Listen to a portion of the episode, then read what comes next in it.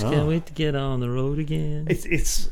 the life I love is making music with my friends. I learned so much about you, though. Uh, on the road, On the road. aye. The- like that, I drive like an old man. Well, I, I knew that. Aye. I was very aware of that. But you are an old man, so So that's okay. yeah. Yeah. Um, what I, I the COVID lockdown. like, Our listeners will know at this stage we're in Australia, so the lockdown was fairly intense, but uh, by no means I think as intense as, as other parts of the world, and it, it forced us into reevaluating how we would do interviews for that for that patch, and it's really it opened up some brilliant um, doors for us, and we've kind of we're feeling confident we can start extending what we do, and really it, it we're less limited to you know who's in town and can we get a babysitter for six hours while we do a one hour interview, and Yeah. essentially that's what. The, That's this our podcast- equation. Yeah, That's what our equation has been up to this point for the first year has been uh, okay. Um, how long can we get away for Yeah. to do? So when we knew, actually, the, today's guest, Martin Staunton, we were supposed to be catching up with him week one of lockdown in Australia. It was pretty much when everyone's sphincter tightened for the first time. Went, oh, this is actually a, a big deal. And we, we said, nah, let's uh, let's go along with the protocol. I'm social distance. We shouldn't do things face to face. We hadn't sorted any of our online gear at this stage at all. So roll back now. It's been like an extra ten weeks, and we had a chance to sit down Martin. And in, initially, I'll be honest, like for me, the laziness button kicked in. I'm like, geez, the the commute to the back shed is uh, It's a lot easier It's a than the lot easier. down to Melbourne. but we said no. Like it- as great as the uh, on on the internet interviews are, there's something missing in in sitting down face to face with someone. Not only that, but I'm gonna, I'll say it while I'm looking at that. Ah, go on. The drive, like the, it's it's no matter. So anytime we don't do an interview, it's a, it's usually three hour drive. It's an hour and a half to wherever we're going. It's an hour and a half back. That's minimum. And we got to do it again this week, and it was it was like it was like just getting back into the, the comfortable old hot seat, stopping at the same service stations, That's right. eating bad food. Good crack. Yeah, Yeah, it was. Um, there was a big laughing fit on the way back at one of the servos about Yeah. something. I Yeah. don't know what, but it's know, also time when Dom understands just how little I'm learning on this adventure. I, I can come across like I'm, I'm, I'm, it's all seeping in, and then he just looks at me like, "Yeah, you don't take that much in me." Um, I think one one thing that I've I've realized over the course of the last year is that actually that um, that I know nothing. Um, I am I am a, a babe in arms when it comes to knowing about Irish music. But um, today's guest, as we said, is Martin Staunton, and as you'll hear, he's a he's a fabulous player. He's an absolutely fabulous player. Today, he's accompanied for some of his tunes by Maggie Carty, the banjo player, and um, yeah, yeah, that's um, that's today's episode, and it's a treat. And you'll hear, I think you'll hear that uh, it was a great laugh doing this. Yeah, it really was. I think that's um, the having a chat online allows you to allows you to get face to face with people that you that just would not ordinarily happen. But there's something there's something in, in someone's eye. There's a fraction of a second where you can share a moment that becomes something else when you're sitting across from someone. Yeah, yeah, no, and it was, uh, and you'll hear that as well in uh, the slow air, particularly that uh, Martin plays. Which, if he had been doing that virtually, would have missed the whole physical nature of his playing, which we talk about. So anyway, Plus, they put on some lovely biscuits as well. So they did. you know, perks of the job. Shall we get into it? So let's go. Here is Martin Staunton.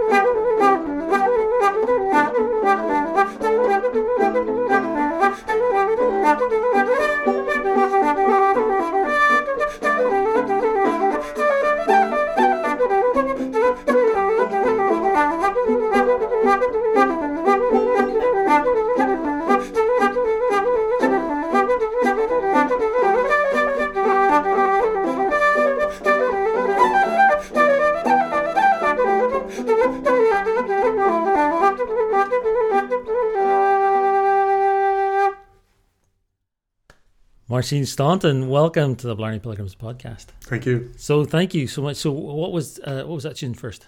Um, that was the lobster for the Ah. Unglumach. Aye, Um, I got that from playing at Gary Hastings. He taught me that real good while back now, but yeah, it's one of my favourites. So Gary Hastings is a name that we've heard kind of bouncing around Yeah. a few times, right? Um, Yeah. So who, who's Gary Hastings? Um, Gary is an interesting character. He's from uh, he's from Belfast originally. Um, he grew up in East Belfast, and uh, he's a Protestant minister. And he took to he got the Irish music bug, and uh, and started and started speaking Irish as well. So he's a fluent Irish speaker and one of the finest flute players as well. He's probably my favourite.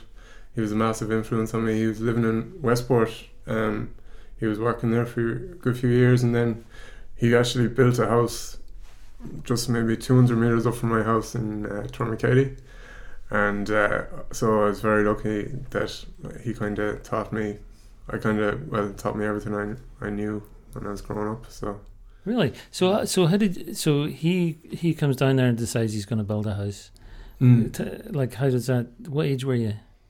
Um, early teenager, I suppose. Yeah. Um, my dad like would he was playing a good bit of Matt Molloy's. Like he'd play have a session weekly, and uh, my dad used to take me in as well just to get because he knew every, obviously how good he was. So I was just kind of sitting beside him, try and pick up a few tunes, and I don't know just how he played, and just like picked up little pointers here and there from him, and then. Uh, they ended up building, having a second house, so they, they built this wooden house. It was up in a couple of days, like, but uh, it was just up the road, and it was great. So, got to know him very well through that. Right. So, um, what is his style like? How would you describe the style of his playing? Um, it's the northern style music. It's Right. Um, so what's that? Uh, flute players, it's it's very distinct. It's it's all, all about the rhythm. It's kind of hard D's, hard G's. Um, Harry Bradley would be another player that would be very distinct, kind of Northern Ireland style flute playing. Um, yeah, kind of yeah, just real powerful rhythmic music. hmm So who was playing for you bef- before that? Like, so where were you hearing music when you were growing up? Um, it's music's always been there. I suppose my my father plays as well. He plays the bouzouki. Right. And since I was actually trying to remember the first um, experience of music or when I first encountered it, I, it's just always been there. I can't pinpoint anything. Um, um, it, but it would be, I suppose, my dad, my aunts, my two aunts play as well. So I Mhm. suppose they would be my first exposure to to music and uh, yeah. And and whereabouts is it that you were growing up again? So, so just for for anybody Yeah. who's not familiar with that kind of geography, so Okay, I grew up in Tourmakeady. It's Mhm. um, it's a Gaeltacht in uh, in Mayo. It's um, between Westport and Clonbur, kind of the Go- it's kind of just on the Galway border. Um, on the shore, it's on the shores of Lough Mask. Um, so yeah, that's that's the area I grew up in. Mhm. It's um, yeah, it's, it's kind of a good bit out from everywhere else, but it's a great place to grow up. and then so if your aunts and and your Mhm. father are playing, right?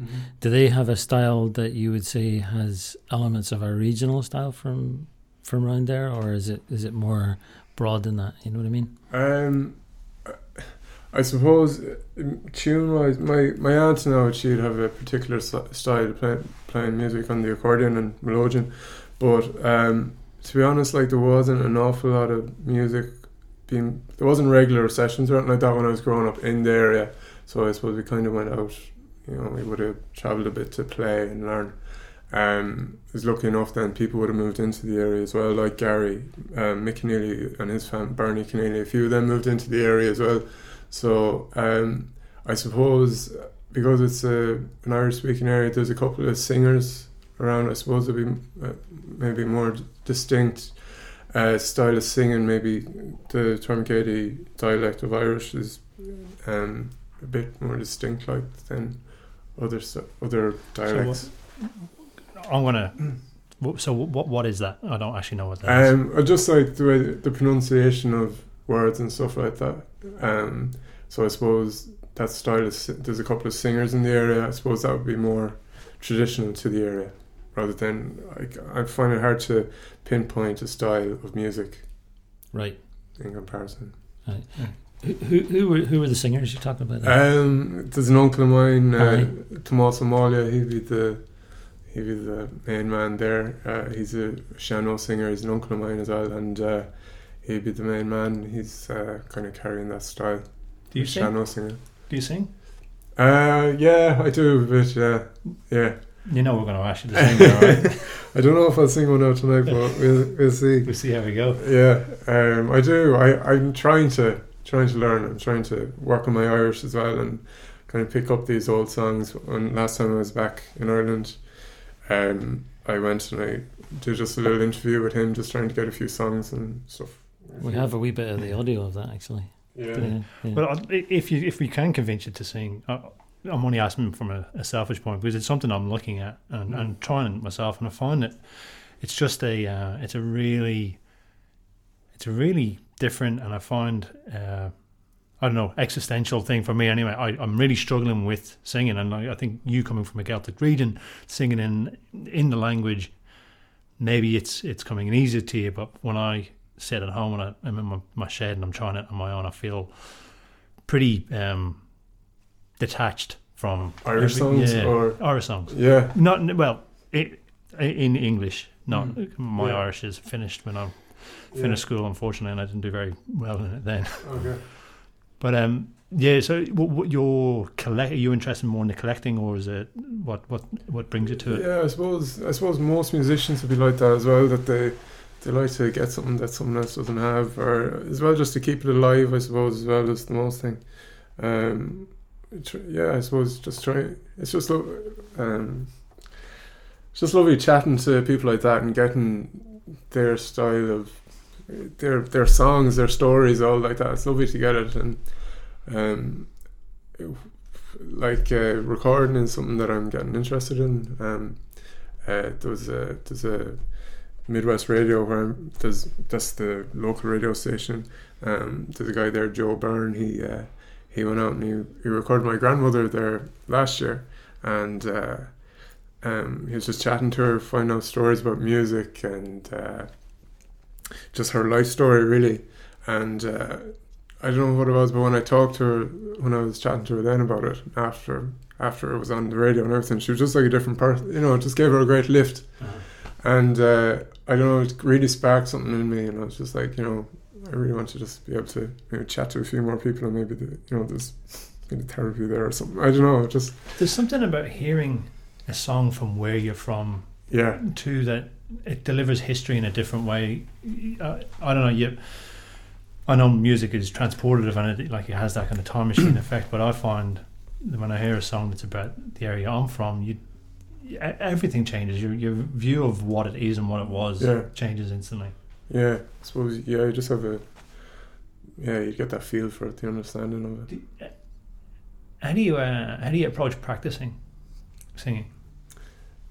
Um, I'm to be honest, I'm kind of new to it. Um, I just usually just playing music, playing tunes, like, but um, I have been trying to like translate sean-nós songs, um, and just uh, I'm interested in the Irish as well as the tunes. I, I to be honest, I'm not really too experienced in it yet, but so far what I've been doing is just writing them out, going through and it, trying trying to get the story. I suppose it's tr- especially trying to get the story behind it and.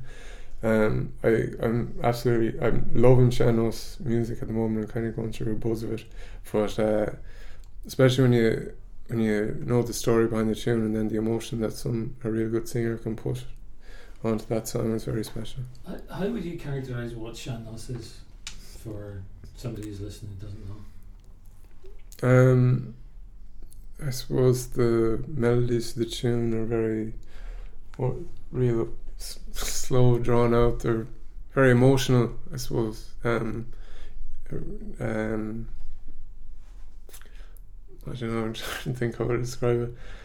Yeah, I suppose just the, the emotion that people can uh, can convey, like through through their tone of their voice, or yeah, I don't know, just the old stories. I suppose I. Mm-hmm. Yeah.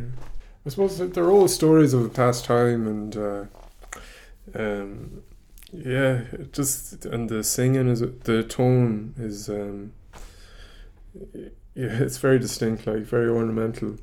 Um, so yeah, I suppose that's all right. And so I've I've seen a few things with, with the winding and stuff. So you're Yeah, holding, uh, where the singer's holding somebody's hand and they're What's that? um, oh, what is it? It's um, it's this. So you, the I've singer seen would it. be the singer would be kind of holding a hand like Yeah. this and, and sort of they're doing this sort of winding motion with their arm as they're singing, right? yeah, It's um, it's a um, it made me think. I, I don't know if it's in any way related, but it made it made me think of um, fado. You know that Portuguese style of singing that comes from a, a sort of long tradition of very sort of emotional music. It's it's a bit. It's, it's obviously it's very different, but it made me kind of think about the same sort of very old. It just feels to me like there's a huge amount of uh, antiquity to it, right? Mhm.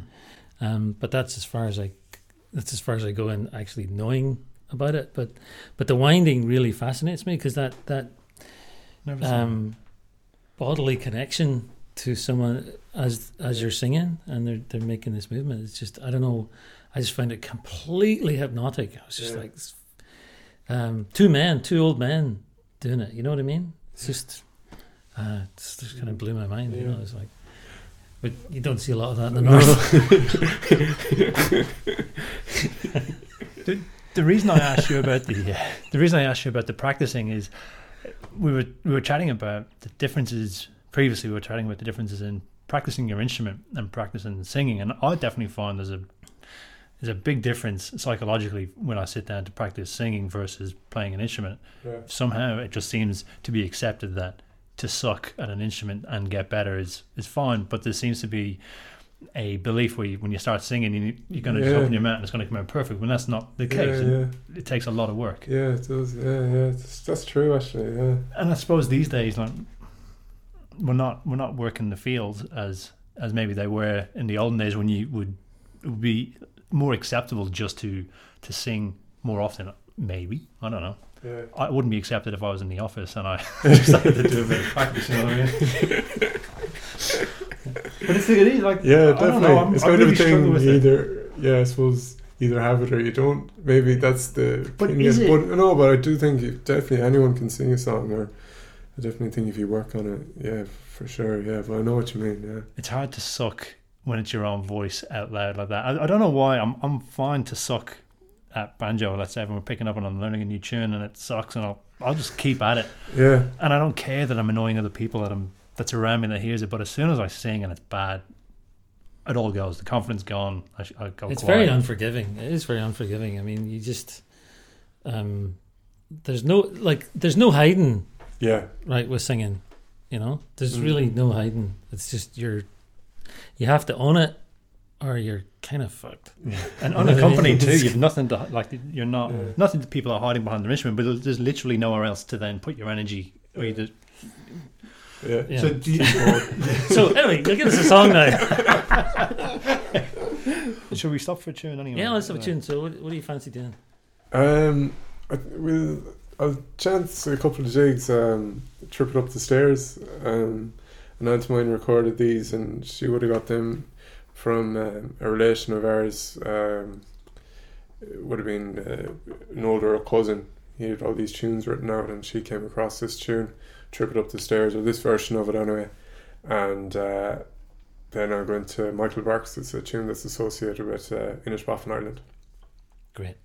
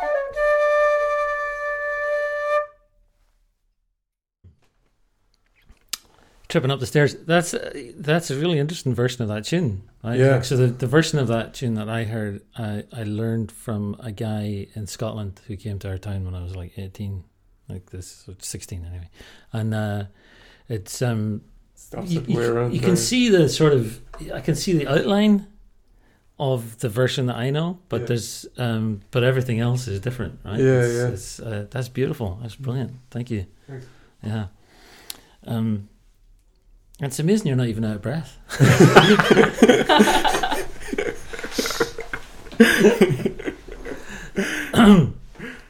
so when you were growing up, right? So I'm, I'm trying to get a get a picture of just um, what it's like in your house with regards to music. So you said the music is just there. What? Who are you hearing apart from your aunts and things? Were, were your aunts coming in and then playing in the house, or Um, and your dad as well? Was he playing along with records, or was he was he out and about, or? And your mum Uh, even did you, did your mum sing? Or? Uh, she doesn't know. She, my, my mother doesn't play, but um, that side of my family, there are a couple of them sing and play music, alright. But um, on my in the house, no. Um, to be honest, uh, my daddy played bouzouki and was a big influence on me, and kind of definitely point me in the right direction of who to be listening to. Um, you know, he, I remember like giving me the Matt Molloy album, like, and that was you know the start of it for for the flute for me. Um, and uh, but no, there wasn't an awful lot of music in the house together. I have another my brother play, my brothers play and my sister plays as well, but um, it was kind of more of a private thing. I think uh, we just kind of sat in a corner and worked on it myself, listened to music myself. Didn't really all let's all sit around the table and play tunes together. It wasn't really like that. right, right. So you mentioned your dad gave you the Matt Molloy CD, and that was the start. So was that literally the start? Did you have a flute before that, or did you go? No. That's what I wanted. I want no, to do that. yeah. So I was kind of, I suppose I started off in the tin and whistle, and was- I don't know, I was doing a bit on it, improving a bit, and I suppose it was time to move on. And uh, I kind of thought I might play the box, and then I don't. He gave, I think he gave me a couple of CDs, and then he gave me the Matt Molloy CD with that first CD, and it just blew my mind. So What's what CD is, is that? Do you know what it's that called? black, it- I think it's just Matt Molloy. Aye. The black album with Dónal Lunny backing him on it. It's Right. just, It's just unbelievable. So yeah. Do you remember what it was that grabbed you, particularly? It's just the sound of the flute and what he could do with it. It's just, it's just so incredible. I don't think anyone's come close to it yet. How does his style differ from somebody? I I, I know Yeah. that this is kind of very down in the weeds, but I'm actually kind of interested in like, you know, his style compared to somebody like Gary Hastings, right? Yeah. So so how would you how would you distinguish those? Because I think I know what you mean by about the northern style. So it's like yeah, it's quite um, punchy, really Aye. punchy rhythm. Aye. Yeah. Um. Uh, so Matt is that's the kind of typical Roscommon Sligo style that you hear them Right. all on about. I hear a lot about that. Yeah, yeah. Um, yeah, so Clearly, you've listened to a couple other episodes of this. So uh, yeah, um, uh, there's a couple of them like themselves, Seamus Tansey. There's a couple of great flute players from that area, and uh, it's just very lovely ornamentation, great rhythm. It wouldn't be as hard as Is the it northern fluid? Is it yeah, more kind of- much more fluid. Yeah, Um, but uh, yeah, yeah, but, but I think about the kind of rolling hills, right? Yeah. And then I think about the, then I think about the hard Ulster. That's, but I'm, I- I'm perhaps carrying a bit of baggage. Yeah, yeah. I don't know. It's just, marching music. I, I, well, I think about, I think you know, there's a lot of flutes in East Belfast, Yeah, Right? Yeah, that's it. and, and definitely. that's, yeah, you know, that's yeah. and that's a whole other kind of musical culture, you know, that's Mm. that, that that's kind of going on there and that's gone on there for a long time. I'm sure that just- that has a lot to do with it. yeah, That kind of style. aye, But, yeah, the martial style. yeah. kind of thing. Mm. Yeah, yeah. Um, so so then so you hear this Matt Molloy, and you're like, I want to, I want to really give this a go. So you turf the tin whistle, and you like. Do you does your dad get you a flute, or your mum and dad get you a flute first, or how does that? Um, yeah, they brought me down to Kinvara. I got a flute off Eugene Lambe. Um, yeah, and it was just kind of more or less taught myself, and then I was going. I was getting a few lessons on the tin whistle at the time, but so I had a few tunes, and then I just tried and convert it over to the flute. Um, and then like I was lucky enough, I got a couple of pointers along the way, or might have done like a couple of might have done a couple of festivals, stuff like that, and you know that they kind of those musicians kind of like like Gary Hastings. Um, you know, you meet those guys and they kind of point you in the right, right direction again, you know, or Mm-hmm. Mhm. things you're doing wrong, and just yeah, just kind of all listening and picking it up. So Is there much transferable from the whistle? And I ask that because I know he's not going to say it, but when he's not flirting and looking at an accordion, he's looking at a flute, flute as his next Ah. endeavor. Well, well, you, you have well, you the same it me. fingering, and I used to play the flute. Like, Oh, Yeah. did you? oh, well, I, yeah, I played like, but a, a silver, like a concert flute. Like, so I used to play Irish stuff on a concert flute. So I you Yeah. learned something. very rattly, Yeah. rattly vowels, Yeah. very rattly vowels. Lots of kind of Yeah. you can hear, which I John Lennon. aye, aye. yeah, So did, did it did it feel? Um, was it like a hard journey for you, or did you did you slip into it fairly naturally? You think? um, I think I took it up pretty quick. Mhm. Um, and I got to a certain standard pretty quick. Um, till I was like teenager, and then I probably went away from playing it for a while.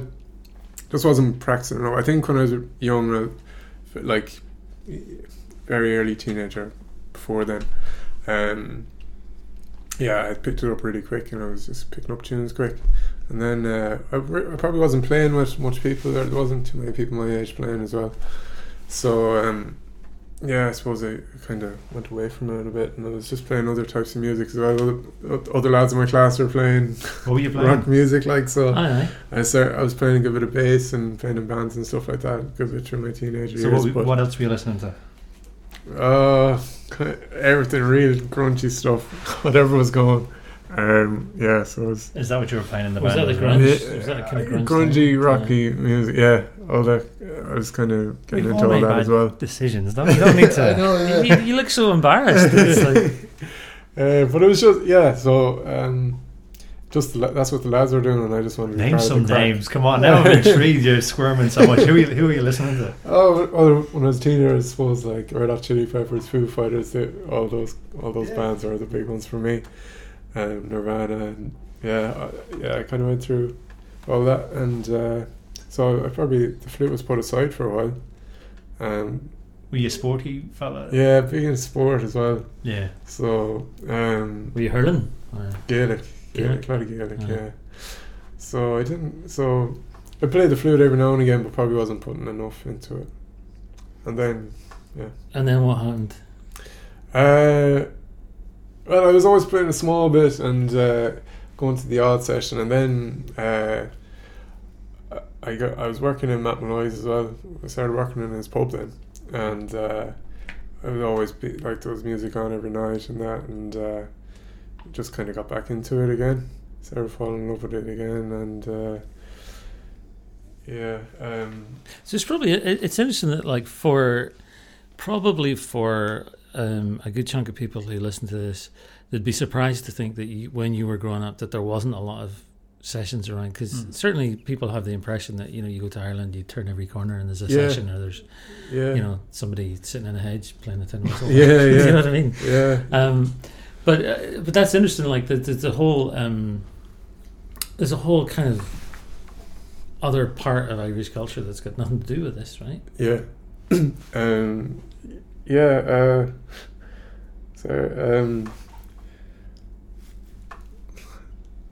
so, like, what, no, what do you mean? I don't. I, I, I just mean like There's a lot more going on. Like that's what I mean. being a teenager playing football, girls. yeah. Like, there's a whole Yeah. bit of life that happens when you just kind of like it's Aye. not all just yeah. I mean, like we're, we're like so. I'm approaching this as a 52 year old guy, right, who used to play it, play in my 20s, right. That's a that's a, a long old time ago, right. Yeah. So I mean, um, I guess uh, I, if I'm if I'm being honest, I have this. I have have had this sort of um, idea in my head at times that there, like when I was, that there was music around every corner, and it, and just that that that sort of There's me and Drogheda thinking, like even the start this podcast, thinking, uh, Drogheda, there wasn't as many sessions around. If I had to live down the country, so this is what I'm thinking. If I had to live down the country, sure, your man would be in, in the bush with his tin whistle. I would have been exposed to the music, and it's all where I live is the issue, and it's Aye. it's not. You just get interested in different. and and actually, you know, like this,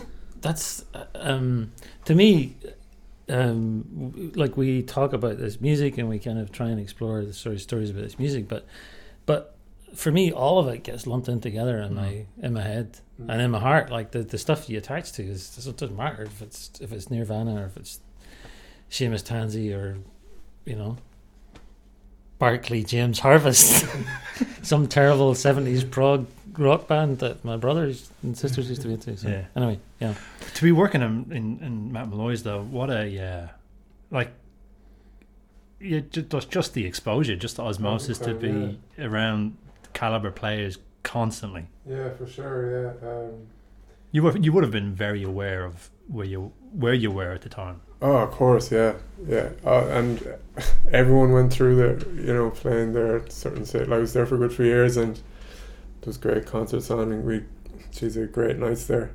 With great musicians going through, the best musicians. Um, yeah, so that was that was. Can you can you remember a night that really epitomizes that for you?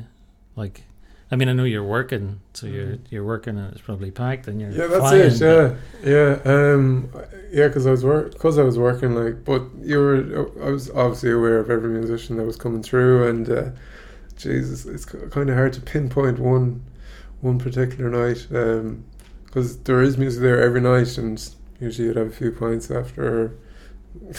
God knows what would happen, like, but it depends who who's around. But oh, there was some great nights. I couldn't pinpoint one in particular. uh, Aye. Your playing must have had a marked increase in in because if, if you're playing most of the nights and you're playing with the, well, caliber of people, I too. wouldn't have been play, probably wouldn't have been. I was pretty shy, like to go into sessions really. Um, so, but still, you'd be just listening to the people that are going through there. You know, you'd always be sticking your ear around the corner to see who's playing, and um, definitely, though, just even if you aren't playing, like you were still, you know, you're still completely influenced by the people that were going through there. Yeah. So how long, how long did you work there for? Uh, four, maybe four or five years. Yeah, right. yeah when I was when I was when I was in, sc- I was still in school, like, but Mhm. that's what I was doing at the weekends. Yeah. Mhm. So you have another tune? Yeah, yeah, um, I was just talking about Tourmakeady. You know, um, I I'd find it very hard to to speak about it without mentioning um, a little boy. He uh, he passed away there at the beginning of the week. Um, he got in a bit of trouble in the lake and he drowned. So I just played this air for him. So this is for uh, Ben Duffy.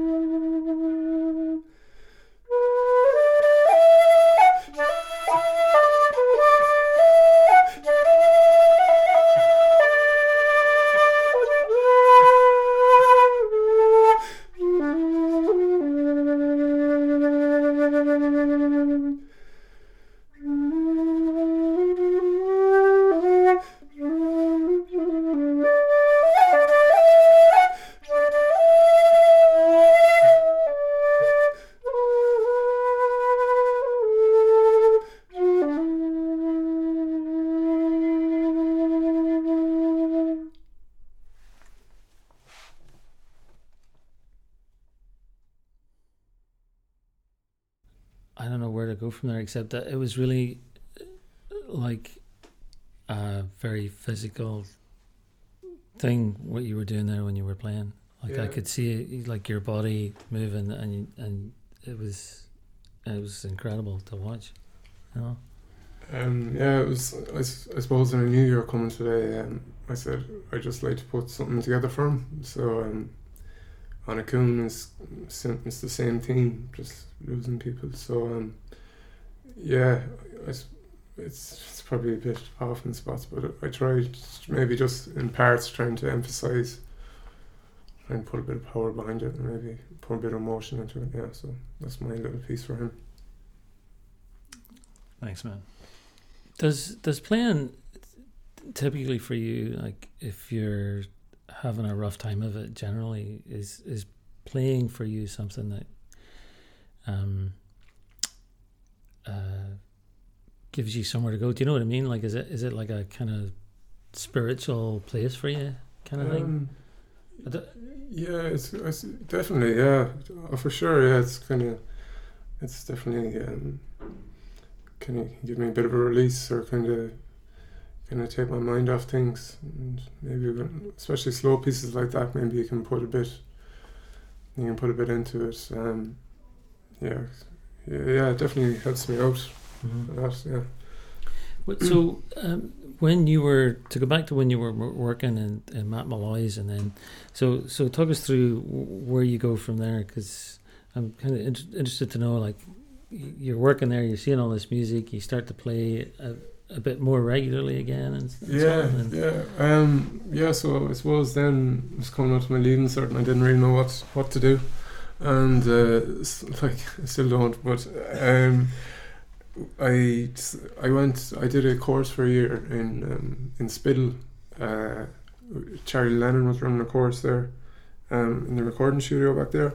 So after my leaving cert, I went there for a year. Um, it was great. We um, it was it was true Irish as well, so I kind of learned a lot of Irish, and there was great singers there. That's definitely where kind of the sean-nós um, singing was definitely sparked there. Um, there was some great, unbelievable singers, sean-nós singers, um, in that course, and uh, yeah, I was playing music every day.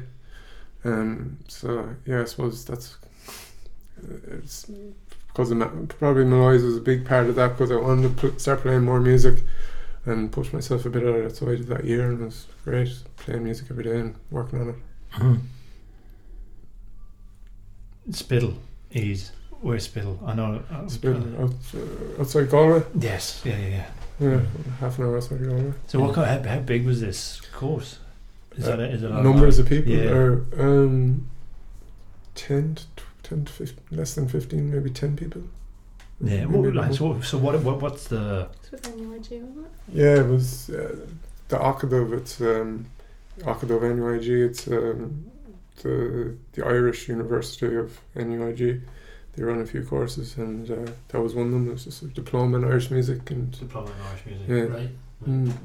So uh, So what does what does that look like a diploma in Irish music when you're actually studying it? So what do you, is it just is Well, it it just was- playing it constantly, no, or it are was- people picking yeah. apart like you play a tune and and somebody picks it apart in minute detail, or what? I mean, what is it even? Um, I s well, it was it was a lot of it was um, to uh, put on a show. So there would have been like you would have been doing light and little bits of sound, you know, kind of little bits of a lot of things. And composing was another one, um, because it was it was Charlie Lennon's course. Of course, was a great composer, and it was his he was overseeing the course. So, um, we were doing a lot of his music, um, and they were kind of encouraging us to compose as well. Singing was there was the majority of people were singers as well, so um, that was there was a lot of singing involved with it as well. Was there an Doing academic also- side to it? When I say academic, Yeah, I mean when I yeah, there was a bit like in history of music and um, there was uh, like a computer side of things and there's a few things, but I don't know. I was just interested in playing a few tunes, so yeah, yeah, there was a, a lot of performance. It was great like that. yeah. And and uh, did you find then that, that coming out of that that that performing felt um like natural for you? Do you feel like that's a kind of a good fit for you? Um, yeah, I suppose it did. Yeah, we were playing a lot on stage, like, and as well over here since we moved to Australia.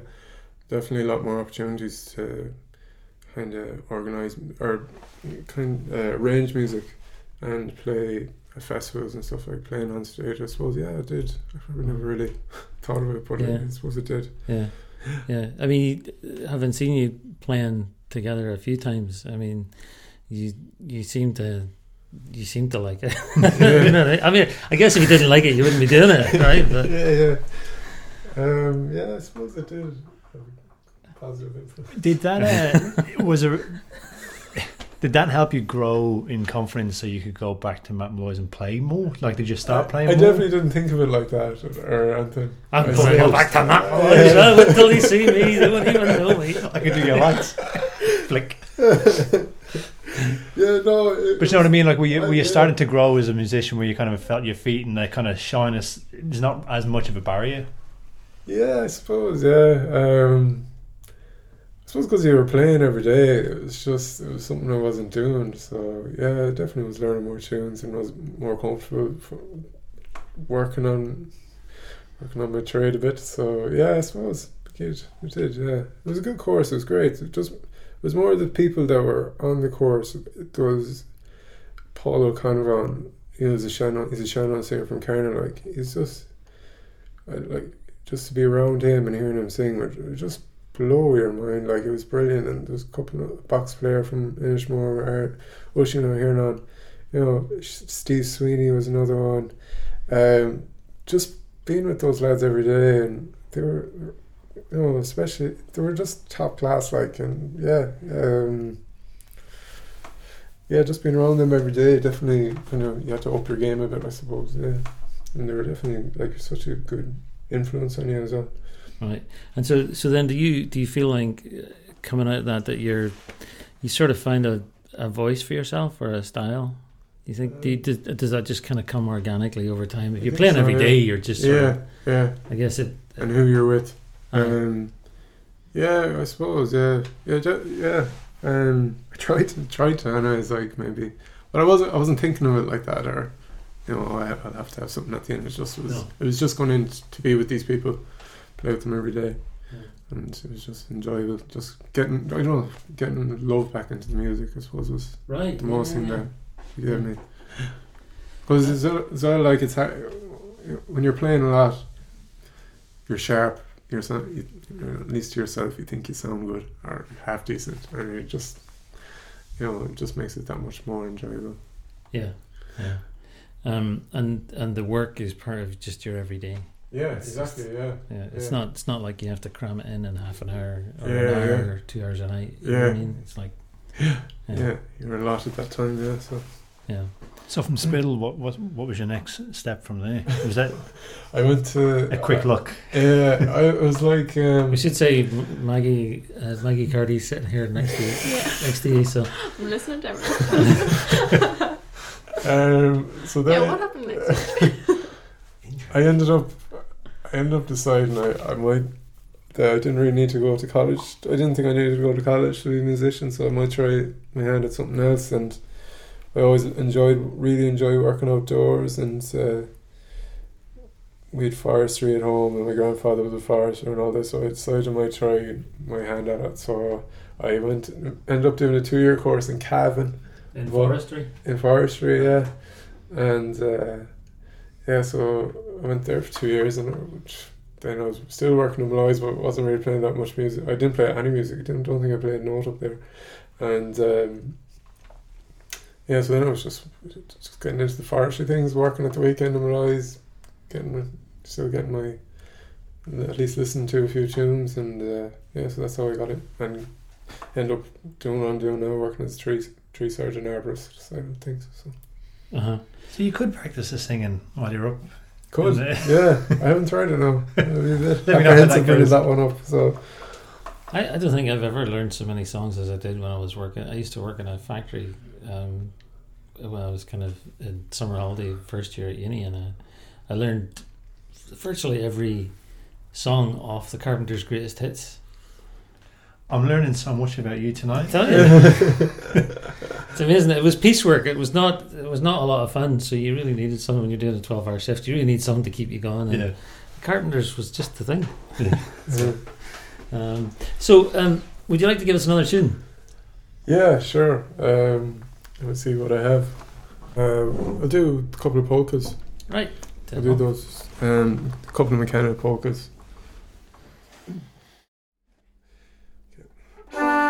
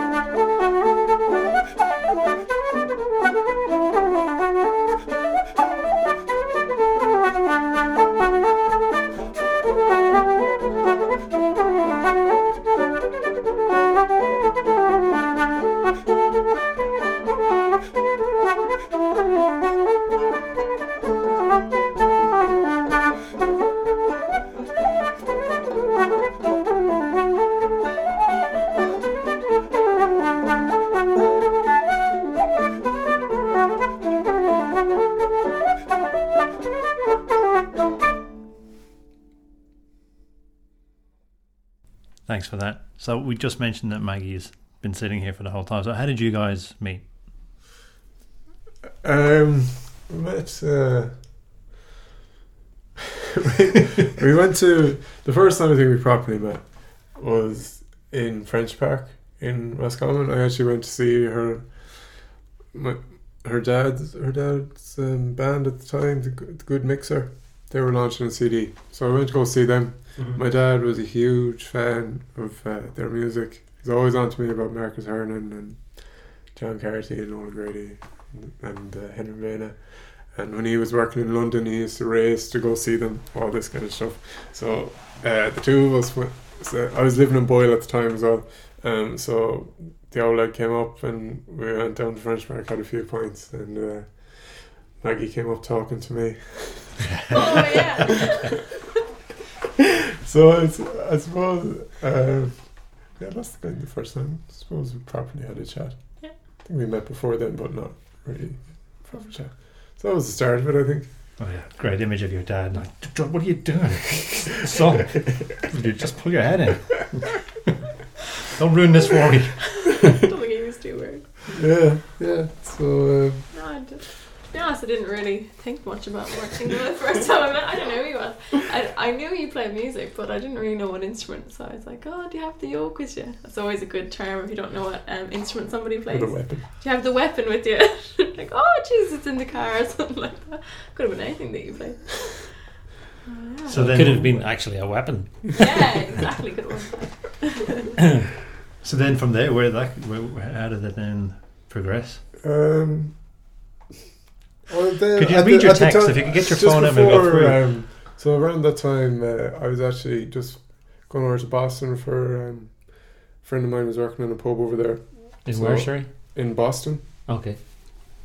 So um, I decided I'd go over f- for three months to just get away for a bit.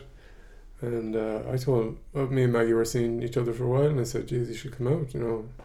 And there's great music over there as well. So she knew more people over there than I did. So she came out for a week, and uh, so we just kept it going from then. And uh, when we were in Ireland then for a while, and we just Maggie got the opportunity to come out to Sydney, and um, with the INA, the Irish Gaelic, the Gaelic Club in Sydney.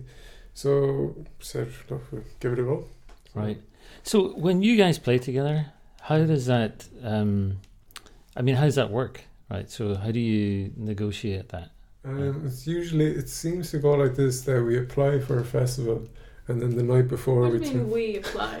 Maggie applies. I don't think Martin's ever applied for festivals. okay. Well, Maggie applies, and uh, then the last week we try and cram a load of tunes Ah, come together. on, give us a bit of credit.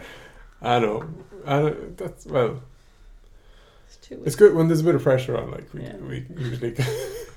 But would, Mhm. would you come up with the set list together, or would, No, would one? in, no. In fairness, especially lately, it's more Maggie's kind of doing more, uh, pushing kind of more songs and in more songs, uh, kind of making it more, I suppose, her band. I suppose. Um, so lately, it's just we kind of push, kind of trying to work on the songs and stuff like that a bit more.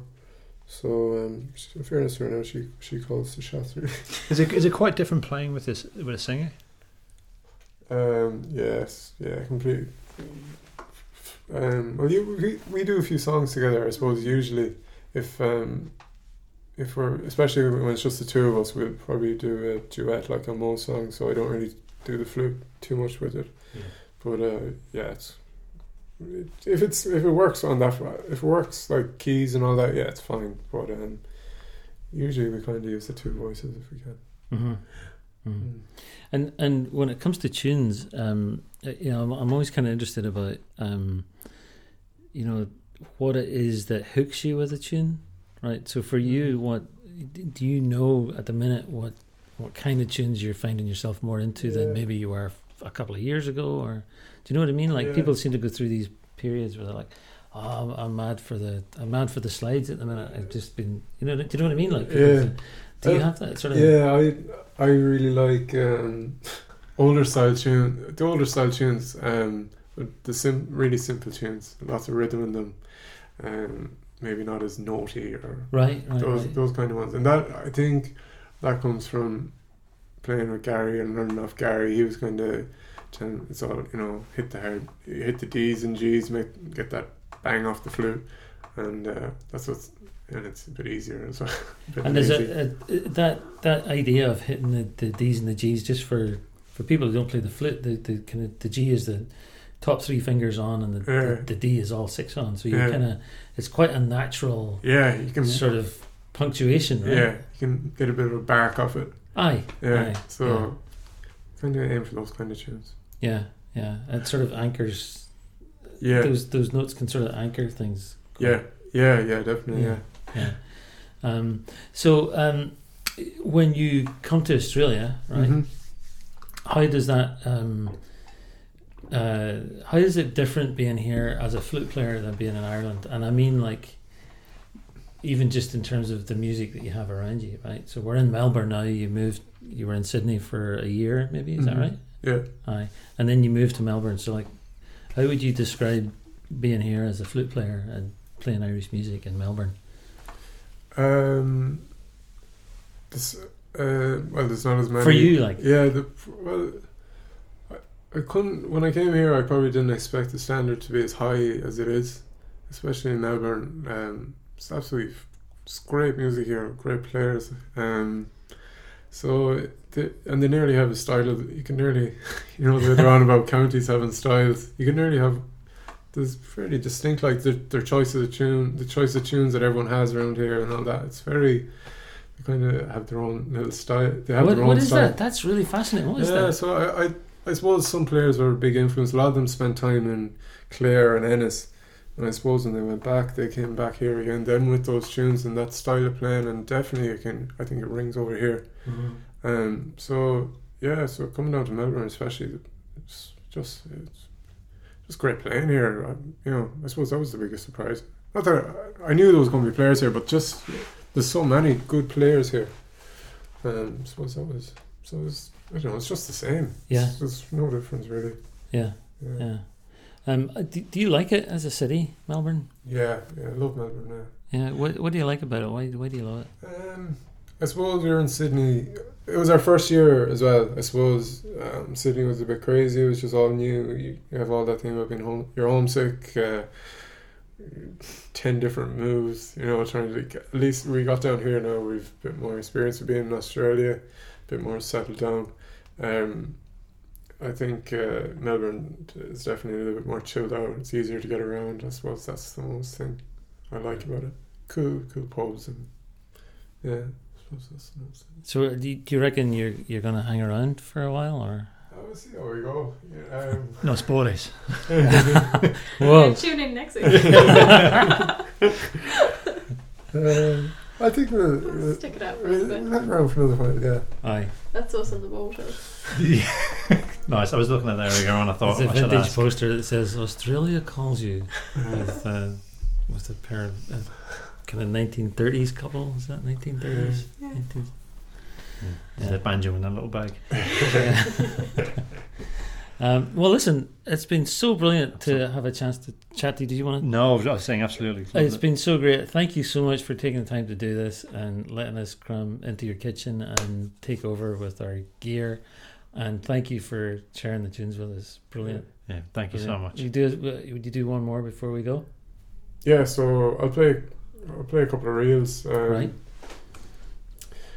Just these are another two. Um, I got off Gary as well. Um, and I, I played this. I forget to mention this is a, a Michael Grinter flute. So unfortunately, I didn't get to meet him over here. I just missed him. But uh, yeah, so this is another one of his. So. All right. You're the, this is maybe the fourth Michael Grinter flute Yeah, uh, that yeah. we've had on the twos. Yeah. Um, it's amazing the influence that he's had. Oh, really? Yeah, like all, all the top players. You know, there's one or two really good makers, and all the top players that I've one of his or the other guys. So yeah, he Mhm. did. He definitely left his mark. Yeah. So yeah, what what are these again? Um, Long Slender Sally and the Goss and the his father, I think, or the, the other one way around or the other way around. Dead on. So.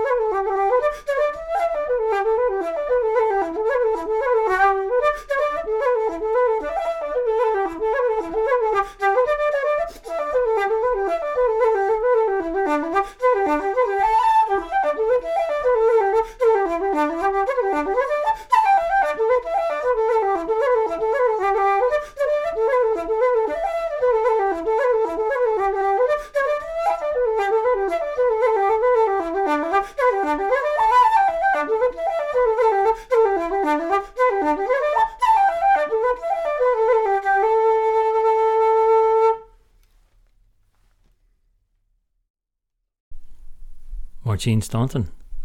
Brilliant player, right?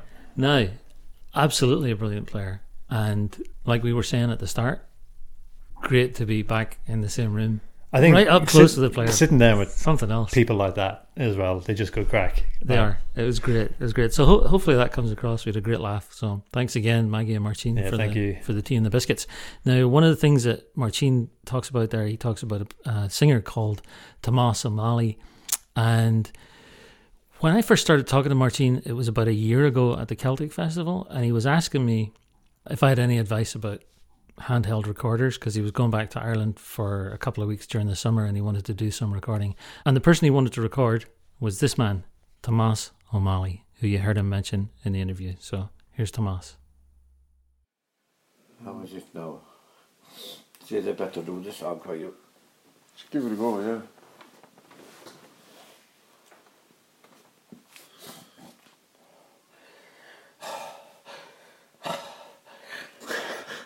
What deep breathing you should do, you know, before Oh, yeah. singing the record. One morning in June agus me coil is pastorot Casulam Kalim Boroya Saguni She was so handsome Good hitch me and raleigh Stag sé an nárim slí cat lár mo chrí. Ai astar thar néim ná go dé an roiig bhenaige chasan sa náú ará geall mo chrí. My heart it will break if you don't come along with me.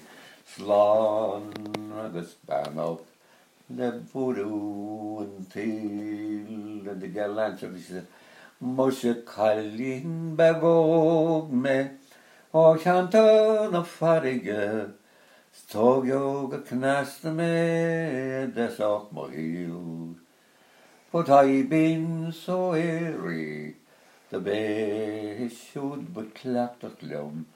Which made my own parents and me disagree. Said, Ar a chustas a stór a neistalum tamil. I'll tell you a story, a bachelor the that I'm a young man who's doubtly in love with you, and surely my heart is from roguery free. She didn't even know. She said, I go on your bold rogue. Sure you wanting to flatter me. Barring and love, no, I am in grief. Sure I have neither wheat, potatoes, nor anything. na fioan fleid leapan bheit harin san í. Na ben fi ará cean nó mé téhuiit is lééisháichan neige sin, gúning is catan nó náisiúntá dír. So powder your face, love, and come away along with me. Slán agus ben op bulu and tail. There's a nail house nearby, agus be ways go on. If you are satisfied of royal mochri. And early next morning we'll send for the clergyman. Be muid can will sin wanas contil. Agus be muid go at the waters on Tarrigan. Then we will take the road home with great speed. When the reckoning is paid, who cares for the landlady? Long agus ban up le búrú and tea. It's a wonderful song. Oh, it's lovely, yeah. Jeez, that's great. Cheers. Fair play. Yeah.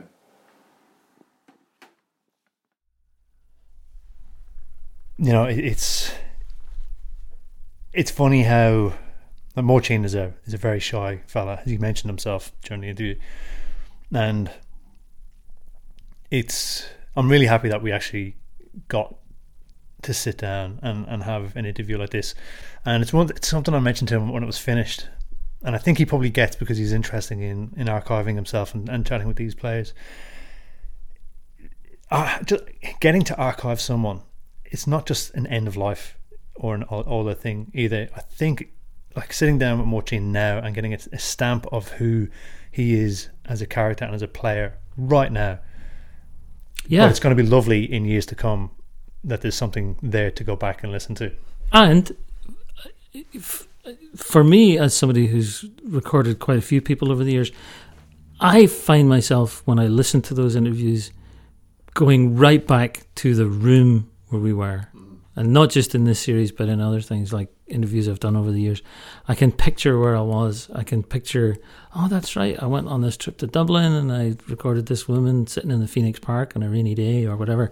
You know, like, um, so for me, it's almost like this little memory palace Yeah. as well. You know, each one of them is this sort of, um, That's the name of your new podcast, so it's already exists. Memory Palace. If you've never actually listened to the podcast called The Memory Palace, um, it's brilliant.